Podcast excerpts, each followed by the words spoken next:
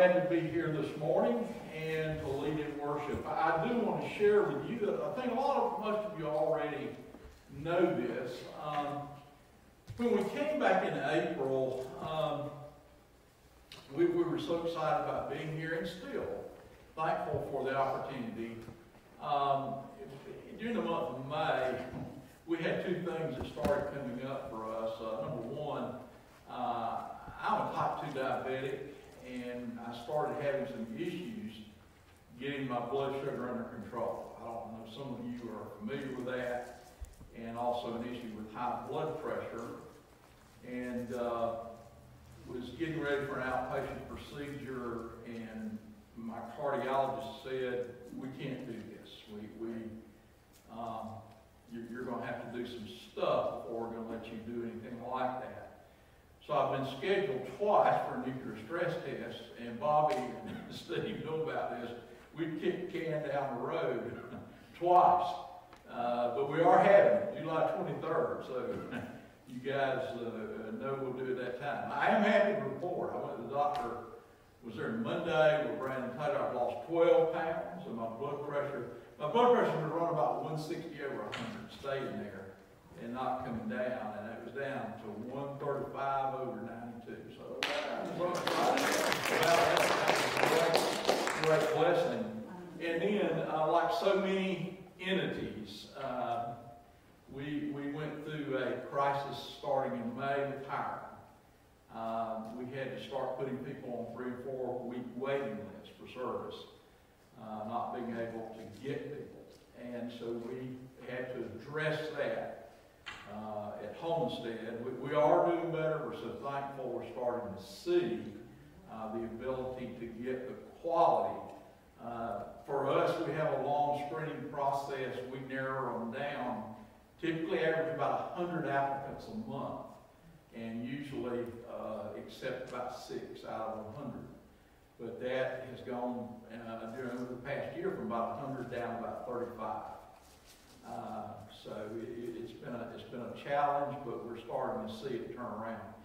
So at the end of May, I, I met with the leadership and, and met with Bobby and, and uh, Steve and Tim. I said, guys, I'm enjoying this, but I just can't get everything done.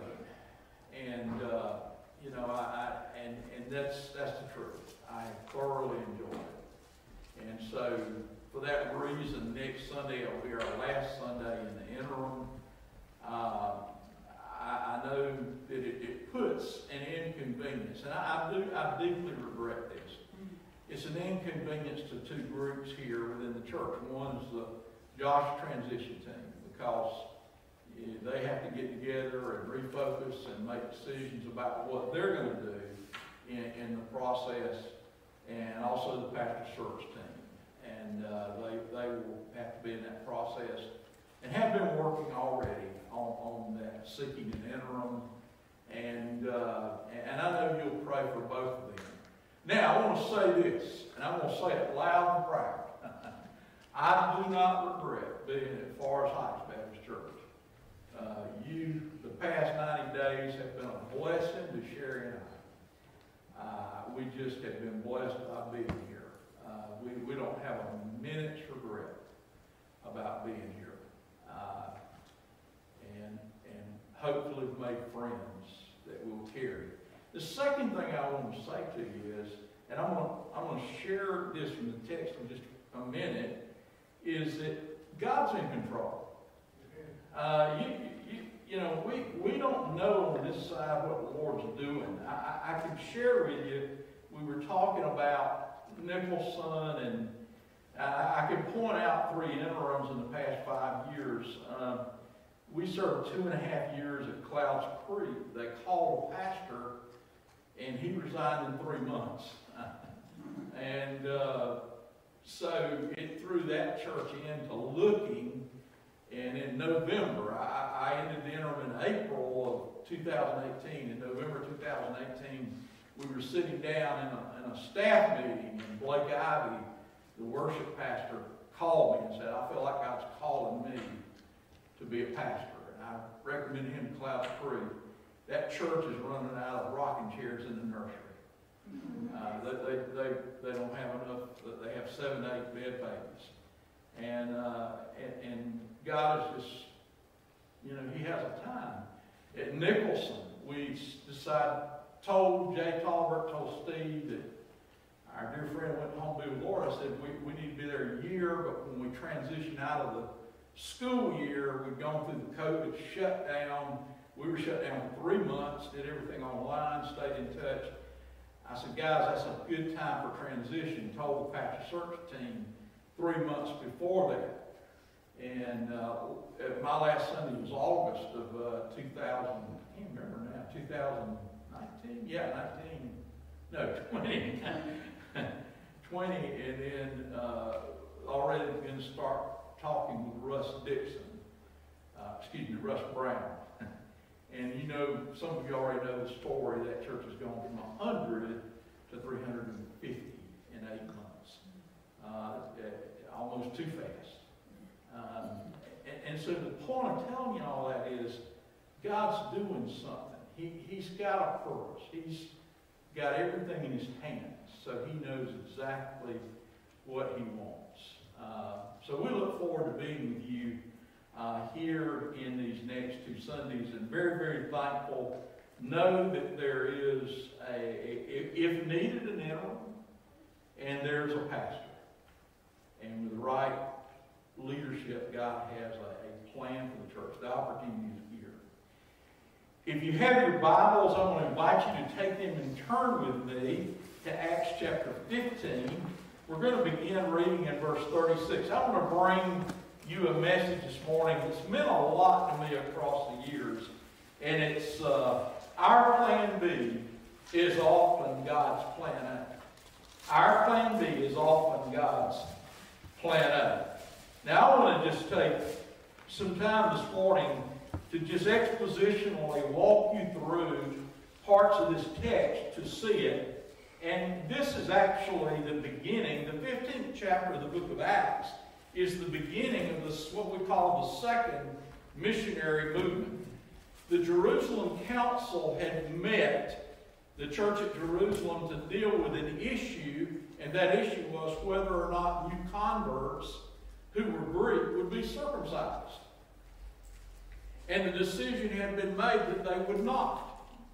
So the church had used the apostles, or had the vehicle of the apostles to carry this message throughout all of the places where people had come to Christ. And Paul and Barnabas had stayed for a period of time at a church. People say, What church would you like to go visit in the New Testament? The church I would like to go see, which I believe is probably one of the most important churches, is the church in Antioch. It was the mission sending church on a coastal area where God just had exploded the church to probably by this time 25 or 30,000 people. And so they stayed there for a period of time, and now they're getting ready to launch and go out again and share the gospel. Let me pick up with you in verse 36. And then some days Paul said to Barnabas, Let us now go back and visit the brethren in every city that we have preached the word of God of the Lord and see how they're doing. Verse 37. Now Barnabas was determined to take with him John Mark. John Mark is, uh, uh, is the one that wrote the Gospel of Mark. But Paul, look at verse number 39, but Paul insisted that they should not take with them the one who departed from them in Pamphylia. Now, I want to stop just a moment. John Mark had, uh, during the conflict at Pamphylia, had pulled back. He essentially said, I'm out. he said, I don't want to be a part of this. And so this conflict arose between Barnabas and Paul. Look at verse uh, 39. Then a contention became so sharp that they parted from one another. So Barnabas took uh, Mark and sailed to Cyprus, which at Cyprus became a launching point for other missionaries to go out. Verse uh, 40, but Paul chose Silas and departed, uh, being commended by the brethren by the grace of God. So they, they went two different directions. Now, I just want to take uh, a moment to, to, to talk about this. You know, a lot of times we think uh, that, uh, well, if we're going to see God at work, then there'll never be any conflict. I want to share with you that a lot of times people say, man, I'd love to be in the New Testament church. Can I tell you that if you were in the New Testament church, you, that there was a lot of contention. There was a lot of issues that had to be settled. And for us who are followers of Christ, uh, our lives are never free of conflict. A friend of mine says we never free ourselves from conflict. We manage it in our life. And, and particularly, uh, talking about churches, when churches decide to go on mission and reach people from Christ, uh, a lot of times it creates those issues. And so Paul and Barnabas had that. The disagreement was uh, Barnabas said, We need to take John Mark. Paul said, No. Now, the second thing I want you to see in this text is God, in His sovereignty, used that separation for His glory. What happened was John Mark would go on to Cyprus. Many scholars believe it was in the next two years that he would have the time either through personally writing it down or through an amanuensis. An amanuensis was a secretary who would write down the words that John Mark gave the Gospel of Mark. And what God did in Paul's life in, in Acts chapter 16 was he went on to discover a young man named Timothy. And Timothy would become pastor of probably the most significant church in the New Testament, the church at Ephesus. So God had a plan. So as we look at this text, we see how the Lord was at work in the midst of his people. Now, if you go on through the rest of the text, look at verse, uh, I'm going to skip uh, verses uh, 1 through uh, down through 5, and I want you to see uh, verse, verse uh, 6 with me. Now, when they had gone through Phrygia until the region of Galatia, they were forbidden by the Holy Spirit to preach the word in Asia. Now, who is they? The they was Paul and Silas. When Paul went and separated from Barnabas, he picked up Silas as his partner in mission.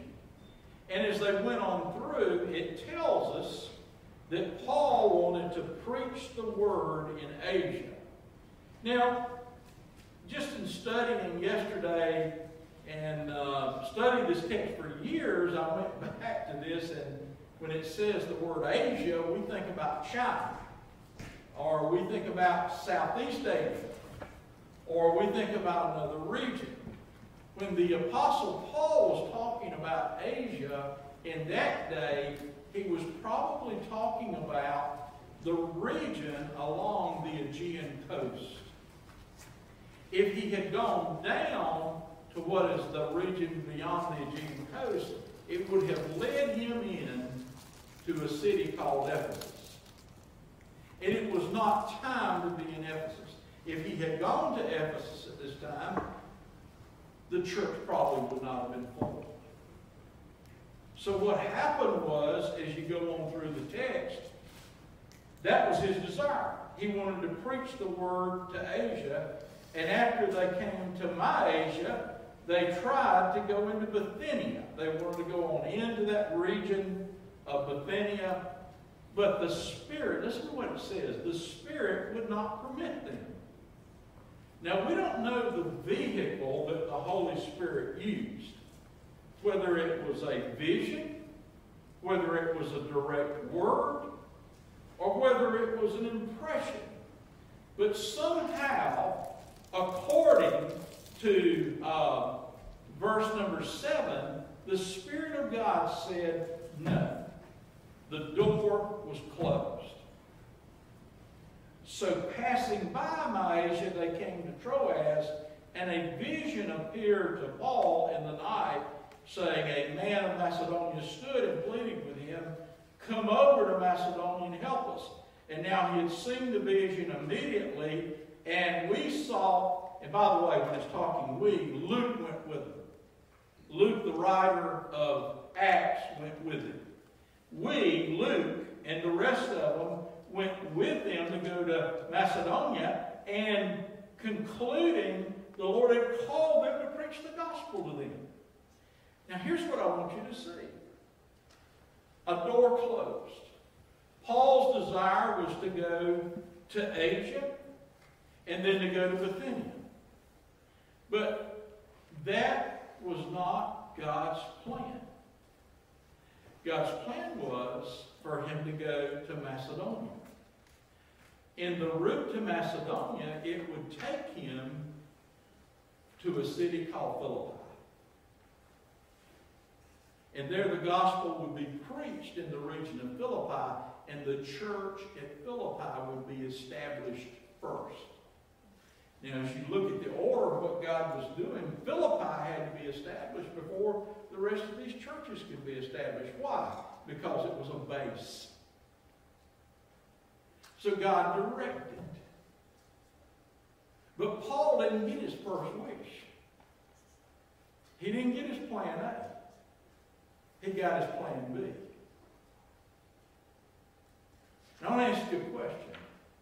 In your life, have you ever gone down a door, gone through what you thought was the right door, the open door, and said, that's the way I need to go? And the door was closed. And when that door closed, you may have been angry, you may have been mad, you may have been disappointed, you may have said, I don't know what's going on. But then a plan B opened up. And God opened that door. And you went down the door that God opened. Maybe your plan B is, if for many of us, retirement.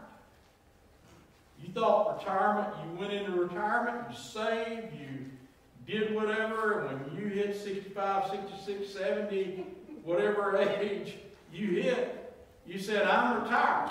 This is what it's going to be. We're going to travel. We're going to do the Viking River cruises. we're going to we're to take our grandchildren. We're going to go to different places. We're just going to have a ball. And then retirement turned entirely different. Health took a different way. Financial needs became different. Life became entirely different. Or maybe your plan B was you were engaged to be married to someone. Miss Ruth Graham said she almost married the wrong person three times. and you felt like the love of your life would be the one you married, and it fell apart, and then plan B opened up. I was preaching this message several years ago, and a lady walked out. She said, "Meet plan B."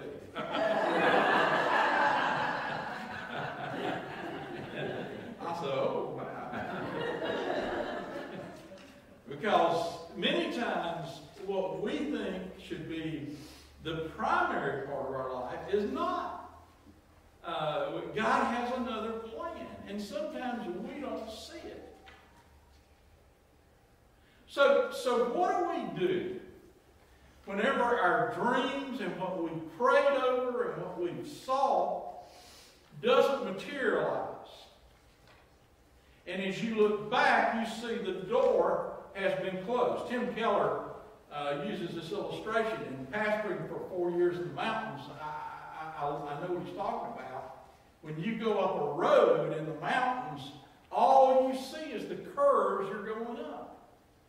But then when you get at the top of the mountain, you look down and you see where you've been and you see how the roads have curved back and forth. And if you look at the book of Exodus and, and look at the book of Exodus and the book of Joshua and Judges, uh, God's road for them wasn't a straight line, it was a zigzag. So what happens when your life zigzags? What happens when things in your life seem out of control? What happens sometimes when things, and I, after pastoring, I know this. We, we plan and we strategize and we go down this road, and then God says, No, you're going this way. Let, let me share with you, I just want to make these application principles uh, as we look at this because um, I think they're important to apply this uh, to our lives. Number one, the plan B in our lives um, are personal. They're based on our relationship with the Lord. For us who are followers of Christ, it's not like some impersonal, empirical plan is out there just ruling us.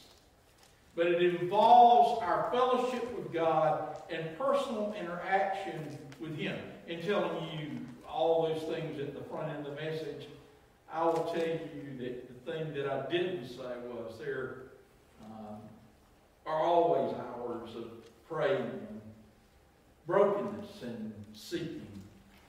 And this is what happened in Paul's life. Uh, he, he, he came to the point, and, and I wish we could uncover all of that in verse 7, but he said the Spirit of God would not permit them. Now, Paul was a very willful guy. He was a determined guy.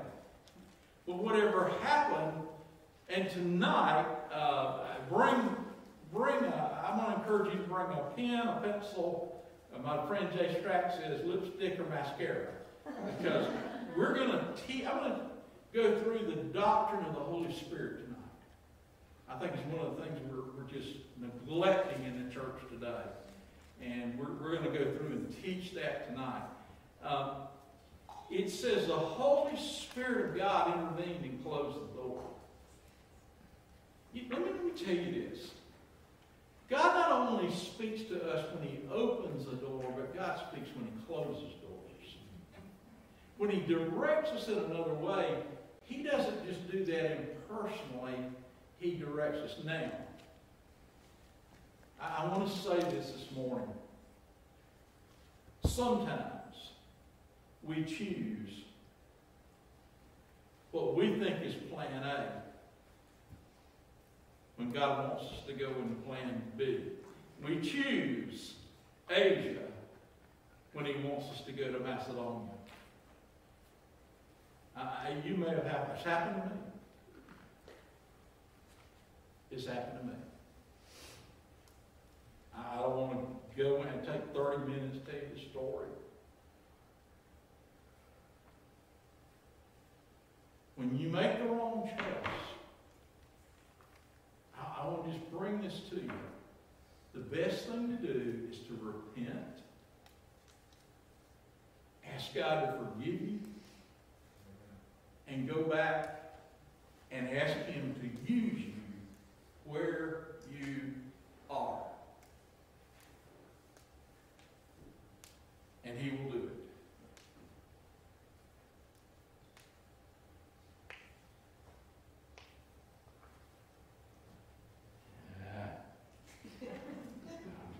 Let's go. Number two, closed doors. Plan B leads us to dependency on the Lord. It leads us to dependency on the Lord. What happens is when what we think is the first door that should be open closes and God redirects us, He reminds us again that we're not in control.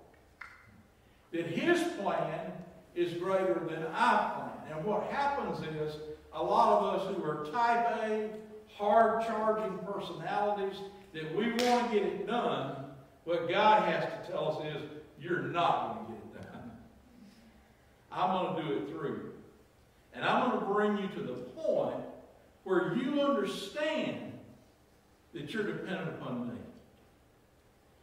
Well, one of the passages that has meant so much to me over the past few years is Paul's description in 2 Corinthians chapter 12, verses 7 through 10. And for the sake of time, I, am not going to go over there and read it, but it, the context of it is, is Paul was writing the second letter to the church at Corinth. He had talked about having a vision and being caught up into the third heaven. But he said, I don't boast in that. And he said, I don't boast because I have a thorn of weakness in my life. Now, we're never told what the thorn of weakness is. Some people believe he was partially blind and could not see. But we don't know what it is. But he said later on, what I have learned, and I love it in, in verses 9 and 10, I have learned that when I am weak, he is strong. That in my dependency upon him, I have learned that God is at work. And that when I'm at my point, listen, folks, I, I want to share this with you. When I'm at the point that I'm the most dependent, the most broken, the most saying to God that I'm in need, that's the point that the Lord says, I'm going to be strong for you. So when a door is closed, we learn that we're in the hands of a sovereign God. And so what he, what he learned was this. He said, you close the door and, and, uh, and I, I want to, uh, I, am going to open the door. Number three, our time's gone. We, we cannot, I, and I had seven applications, and I got it down to three. uh, and, and so I want, but these are the three that mean a lot. Listen to this application. We cannot grieve over losing plan A, what we perceive as right, and miss the blessing of plan B. Do you know that there are followers of Christ who their whole life have had one mistake, one thing that happened to them, and it could be a significant issue. It could have been a detour, divine detour in life. And whenever that happens in their life, they grieve for all their life. Their whole focus of their life becomes when I missed it. Well, look what happened when this door was closed and they stay angry and bitter about it. And they miss the blessing of what God is doing by opening the second door, the Macedonian door. But see, we can't focus our lives on some being thrown a curveball by the Lord. We have to focus our lives on God, you're in control. And in Paul's life, look, look at what, let me just read the end of this verse as we're making this application. Look at verse 10. And now after he had seen the vision, immediately we, Luke being with him, we sought to go to Macedonia. Paul had learned by that time, shut it down, follow God. And concluding that the Lord had called us to preach the gospel to them. So there was a certainty I've got this plan B. Now I'm going to serve the Lord in this plan B. I, I'm not, I, I'm going to get, now, when we go through a grief process, it takes time. When you lose something, it takes a while to process it. But eventually in that process, folks, we move on. We say, God, you're in control. Um, back in 1985, I went to serve pastor of First Baptist Church, Batesburg, South Carolina. I was 29 years old. We ordained my first few months there a 29-year-old deacon named Randy Fox. Great guy. He, he is one of my lifetime friends. He had met, he, he had never married another lady in Batesburg, Judy Turner, they met, fell in love, developed a friendship, and uh, we'd ordained Randy a deacon. Six months later, we, we I performed the wedding for Randy and Judy Fox. then. church packed, everybody loved them, just a great couple. A year later, uh, actually a few months later, they discovered they were going to have a, a, girl, a little girl. And back then, the technology is better now. They, they did a, a study and something didn't look quite right. And so when this precious little girl was born, uh, Anna, she had uh, trisomy 13. Now, some of you are experts in this. I'm not. But I do know that each one of the trisomy syndromes means that an, either a, a X chromosome or a Y chromosome is missing. Any child that is born with trisomy is born to die. They will not live long. And that was the case with this little girl. In fact, I, I, it's like yesterday, I remember it was in April, we were doing a revival at our church. It was the last night of revival. Uh, my cousin, William Carey Hedgepeth, is preaching. By the way, he's 81 years old, still preaching. You can catch him on cable television, Faith at Work Ministries, if you want to watch him. He's still going strong. But Carey was doing a revival, and they came in at the end of the revival and uh, said, uh, Randy and Judy's baby has died. And I mean, it was like, you guys have probably been through the same thing here. It was like the whole church grieved when, we lost that baby. A year later, Randy and Judy came to our home, and they had been to see uh, geneticists and talked with them about if they had another child. Um, what, what, what would they have another trisomy baby? That's a logical question. They gave them this answer. We think there's a 70% chance you'll have a normal children, but we can't guarantee it. And their question was, do we take the risk? We can't go through this again. We can't go through this again.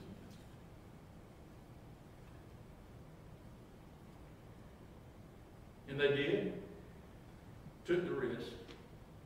And a year later, their daughter Madison was born. The next year, Ariel was born. Beautiful, beautiful girls.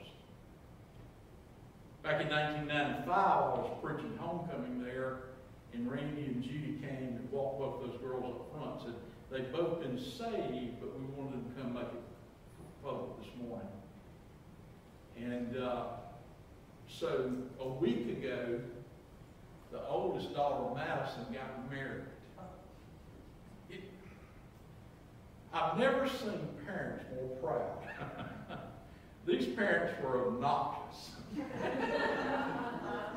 covered Facebook, they covered everything with pictures of this girl. I mean, it is, I mean, just crazy. And Sherry and I were laughing about it. But I told Sherry, listen, I said, Sherry, when you have that kind of loss and you recover and find another blessing, it brings a double joy. Now, why are you telling us that long story? Because of this.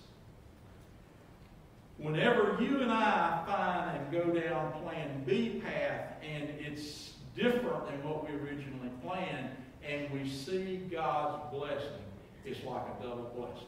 Why? Because we say, God, you gave it to us. I'm going to tell you this. Brother Rip, every morning I get to preach. I don't care if it's 25 or, or 5,000. I said, Lord, thank you. Because it's a blessing every time. My life was interrupted in 2004. I was supposed to be a mega church pastor the rest of my life. That wasn't that one. That door was closed. But I tell you what, Plan B's been good. Ooh, it's been good. I've so enjoyed it. Here's the point. When God has a second plan for your life, you and I are to obey and enjoy. It leads us to dependency on Him their blessings here. God is going to bless His church. There, I, you folks think I'm telling you stuff, but his term, Bobby said, blowing smoke. but It, it, it, there's twists and turns. But God's got a plan. Let's stand up and, and just for a moment. Thank you for listening. We're a little bit over time. Uh, I, I know we've all got stuff to do. I've got to be at Grace Chapel Fellowship just a little bit. And uh, I, I, I want to just ask you to pray right now for just a moment. And I want to ask you, I would be neglectful if I did not say this. We believe, if heads bowed, eyes closed, Romans 6.23 says, the wages of sin is death. What does that mean? That means that without accepting Jesus Christ as Lord and Savior of your life, there will be an eternity of separation from Him. Jesus called it Gehenna, the place of the trash, a smoldering heap. But the reality is, without accepting the grace and the gift of God, we are eternally separated from Him. But the rest of that verse says, but the gift of God is eternal life. That by what Jesus did at the cross, freely He offers us life. Not only life here, but life eternal. If you're here this morning and there's a possibility that you have never yet received Jesus as Savior of your life, I'm going to invite you to pray this prayer with me. Dear Lord Jesus, I know that I've sinned. I know I'm not perfect. And I need to be forgiven. Thank you for paying for my sins on the cross. I accept Jesus as my Lord. In his name, amen.